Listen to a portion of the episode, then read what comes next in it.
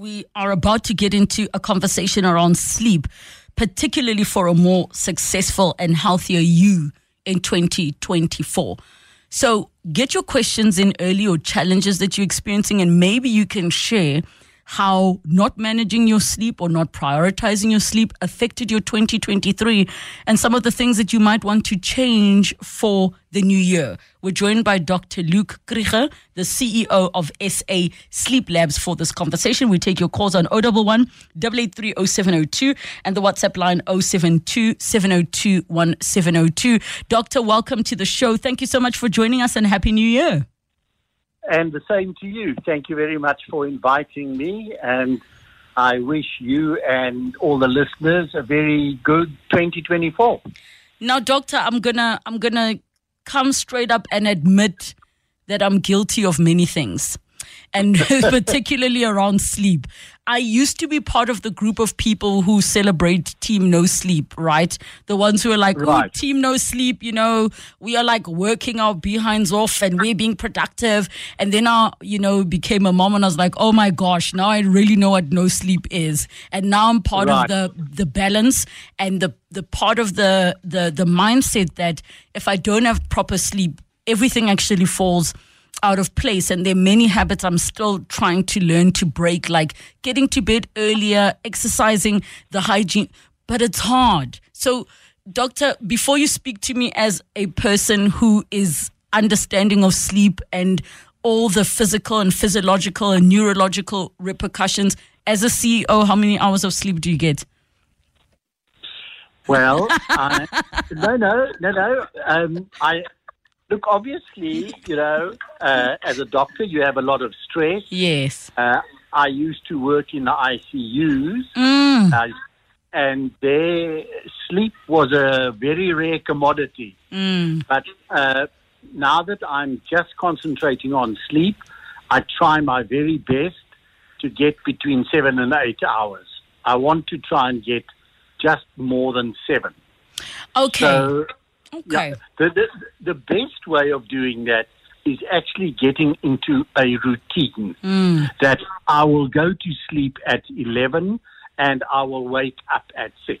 Mm. You know, uh, yeah, and no, I, go, ask. I, I think what I realized when you say the word routine, um, you you start to appreciate the concept for me personally. I don't know if uh, the listeners can relate. I started to appreciate the concept of a routine when now I had a baby who, when they were tired, uh, they would cry. And I was like, I know that feeling of being tired and wanting to cry because you're tired, but also for some reason fighting at the sleep and routine. You start to see their lives start to flourish and become better. Do you find in the line of work that you're in, that many South African adults, whether they're working or not, um, do not appreciate the part of sleep being being um, important in their routine. Do we even have routines? Well, you, know, it's exactly as you started off the conversation. Is that when you're younger, you're trying to achieve. So sleep is the is the first casualty. Mm. You know, we, we we can do without sleep. And of course, that's a complete wrong attitude to have because once you are sleep deprived, you must know that it's going to decrease your ability to concentrate. Mm. It's going to decrease your ability, your, your memory. You're definitely going to have cognitive decline. I mean, you know, when you've had a poor night's sleep, you just aren't as sharp as you normally are. Mm. You know, even, so, even the dog, the dog uh, has a hard time with you because you're cranky. yeah, you know, so, so, so there's definitely a there's a knock-on effect mm. in that you just aren't as good as you should be or could be, and we now also know that if we sleep deprive ourselves for a long time, there is a higher incidence of dementia. And we know exactly why that is occurring. Mm. Because when we sleep, the brain goes through different phases where it clears out its toxins. Mm. And, And the two big toxins are a thing called tau protein and beta amyloid. Mm. And unless you have good sleep, these build up, and we know that these are the main uh, toxic metabolites that result in dementia. Mm. So, so no, there, there, there, are lots and lots of good good reasons. The, the, the other question that I also just want to say, you know, you you were saying how does it uh, affect you? Well, you know, if you have a poor night's sleep, your driving ability is decreased quite mm. markedly. And if you have less than four hours sleep, you must know you your driving ability is equivalent to someone who is drunk. Mm. I actually heard that it's worse. That that well, driving well, drowsy could possibly be is is actually more dangerous than driving drunk. Not to say you must do either of them. Well, let me tell you, you are absolutely correct. And I can tell you why that is. Is because you have what's called micro sleeps, mm. where you only sleep for like half a second or a second. And what the people say is that when you are drunk, your reactions are much slower. Mm. So you have an accident. Whereas a person who is sleep deprived, he's fallen asleep. He has a crash. Mm. So the guy that's asleep has a crash. The guy that's drunk has an accident because his reactions are slower. Mm. Whereas the guy that's sleep deprived, he just doesn't have reactions because he's asleep. So mm. it is definitely worse. Mm, mm, mm. And and I was just, you know, wondering.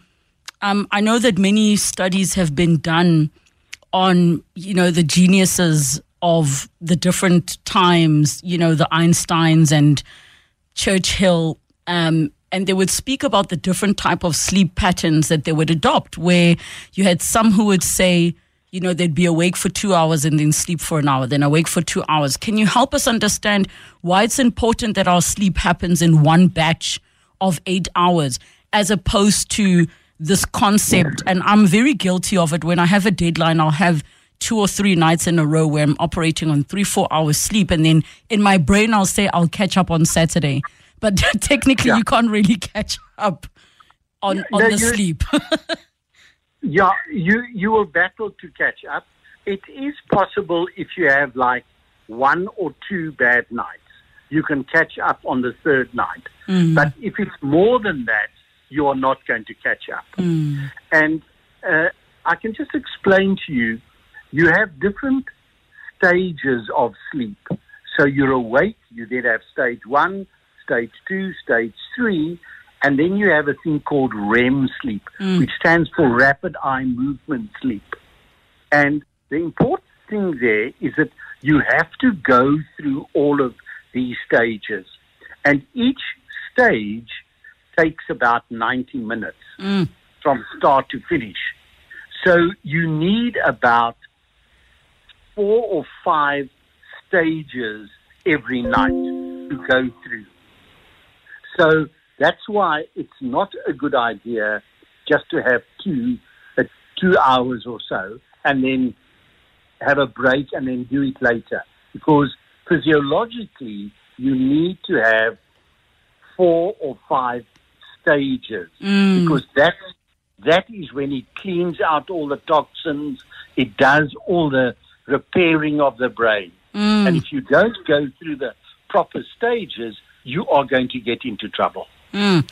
And and and what I learned last year, which I absolutely love, doctor. I mean, we all know that when you're unwell, the doctor will always say rest. You know, they can give you all the drugs in the yeah. world, but they yeah. say rest to recover. But what I learned from my psychologist is how important rest is for the healing journey of what you're going through psychologically and emotionally. Why it's important that you know, people going through grief and things like that um, also rest. Now, I'm wondering when we speak about sleep and rest, why can a person sometimes sleep but not feel rested? It's it's because you're not having proper, you know, as I said, the stages of sleep that one goes through. What is happening is you are not going through the proper stages of sleep. So you may be in bed and you may be kind of drowsy, but you're not actually sleeping. And one of the most classic examples is a thing called sleep apnea. I don't know if you've heard of it before. Yes, I have. Correct. It's, it's, it's when you stop breathing. So these patients are in bed for eight or nine hours, but they are only actually getting about two hours sleep.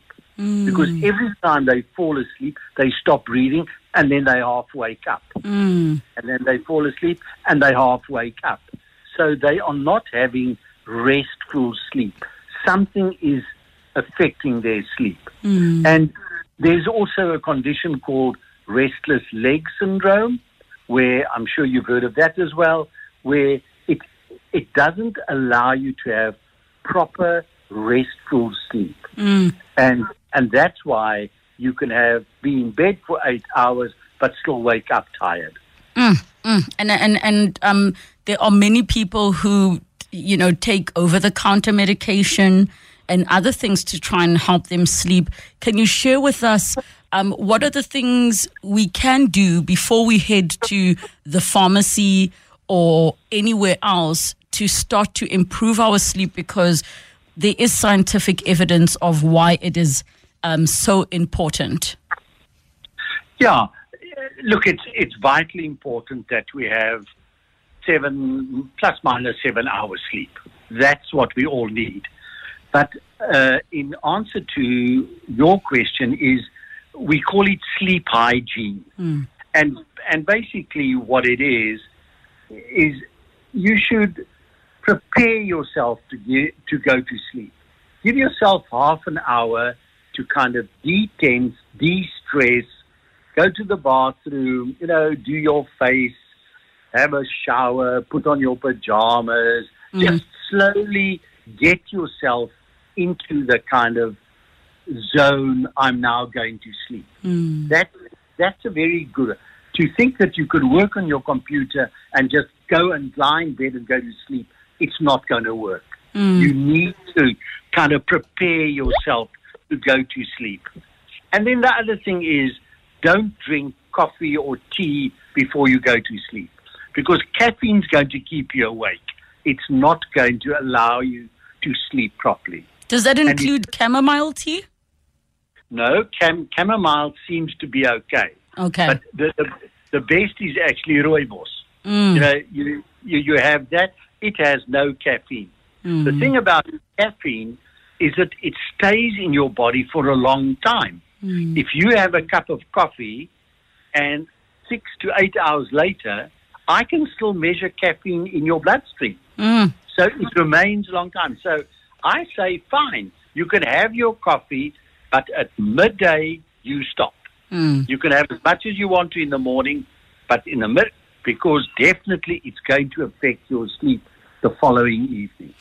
Um, doctor, I've got a, a question here on the WhatsApp line from Anonymous saying, I'm struggling with getting my preteen, almost 12 years, to sleep early.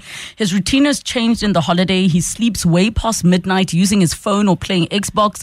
Every night there's an argument about switching off. I've tried all the parenting techniques to convince him that he needs eight hours of sleep, including the importance of REM sleep. I've explained the detrimental effects of using these devices. During school terms, he sleeps eight hours. Will the sleep disruptions during school holidays affect him, a very stressed and sleepless parent? Um, I, I would say just take the devices away, but doctor, what are your thoughts? No, um, this is this is an important question. This this is this is important Mm, because there's no doubt that devices. Uh, it, there, there's a thing called blue light mm, which stimulates you and keeps you awake. We know that. Obviously, uh, working on a, a laptop or with your cell phone, it stimulates you. It doesn't relax you and go to sleep. mm, But, but there's a big but here.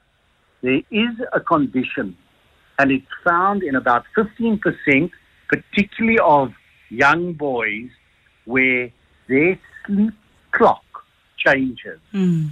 And they only go to sleep round about midday or one, at least midnight or one o'clock, and they only wake up at nine o'clock. And that's why in the States and in Europe now, they're having the schools start later because 15% of the population has this condition where they've got no control over it. He mm. can't go to sleep earlier and he wakes up later. Mm. And it's called a delayed sleep phase reaction. And one just has to accommodate these people. And that mother that has written, or at least that has sent that email, Mm. she must contact SA Sleep Lab. Mm. And there are doctors that are fully trained that will help her sort out that problem. Mm. Mm. And it, it is sort, you can sort it out, but with difficulty. Mm. She must just, she must just Google SA Sleep Labs. A doctor will, she can see someone that's fully trained in how to treat these patients.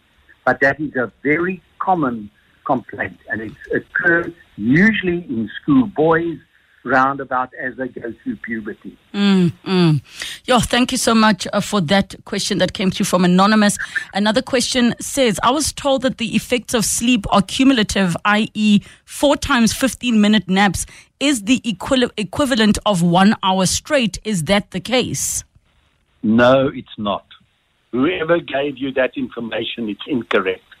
Because as I said earlier on, you have to go through all the stages of sleep. Stage one, stage two, stage three, into REM sleep, and then you start again. Stage one, stage two. And you can't short circuit that. It's not going to, you have, because as I said, you, you it, uh, stage three and, st- and REM sleep have very specific actions, and we all need that, those actions. Mm. Um, and and um, a couple of questions coming through that we're not going to have time to to to get to. But doctor, in closing, um, you know the website pesleeplab.co.za. Who are the people that should be coming? Can parents come to bring their children in? Is it uh, focusing on adults? Not at all. Not at all. You know, all the doctors involved are fully trained and qualified in sleep medicine, and we see young children to old people. We see everybody, and you can you can just Google SA Sleep uh, Lab, SA Sleep Lab. You get all the info there. You can just type in there, and we will contact you. Uh, last question, doctor. Do you believe in naps and do they work? If so, how short or long should they be for them to be effective? No, no. That's a very, very interesting question. Okay. NAPS was started by NASA. Okay, you know the O's that the, the astronauts that go Yes. around the Earth 16 times a day. So those guys don't know when day is, they don't know when night is, and Houston tells them, hey, you must now go to sleep. Yes. All right. And then you must wake up. But they found out that halfway through the day, there's a bit of a dip. You've got a circadian dip. Mm. And they and then they said, take a nap. And that's where the power naps came came from. But what they did find is that that power nap must never be more than about 20, 25 minutes. Mm. Because as soon as it's more than that, then it's going to affect the following night's sleep. But if it's less than, whether it's tw- 20 minutes or 25 minutes, you are definitely sharper and better having had a power nap. Doctor, I, fe- I think we're going to be having you back sometime soon. It's a pity that we've run out of time because so many questions came through on sleep, which is a massive, massive topic. But if you'd like to head over to that website, pesleeplab.co.za, pesleeplab.co.za.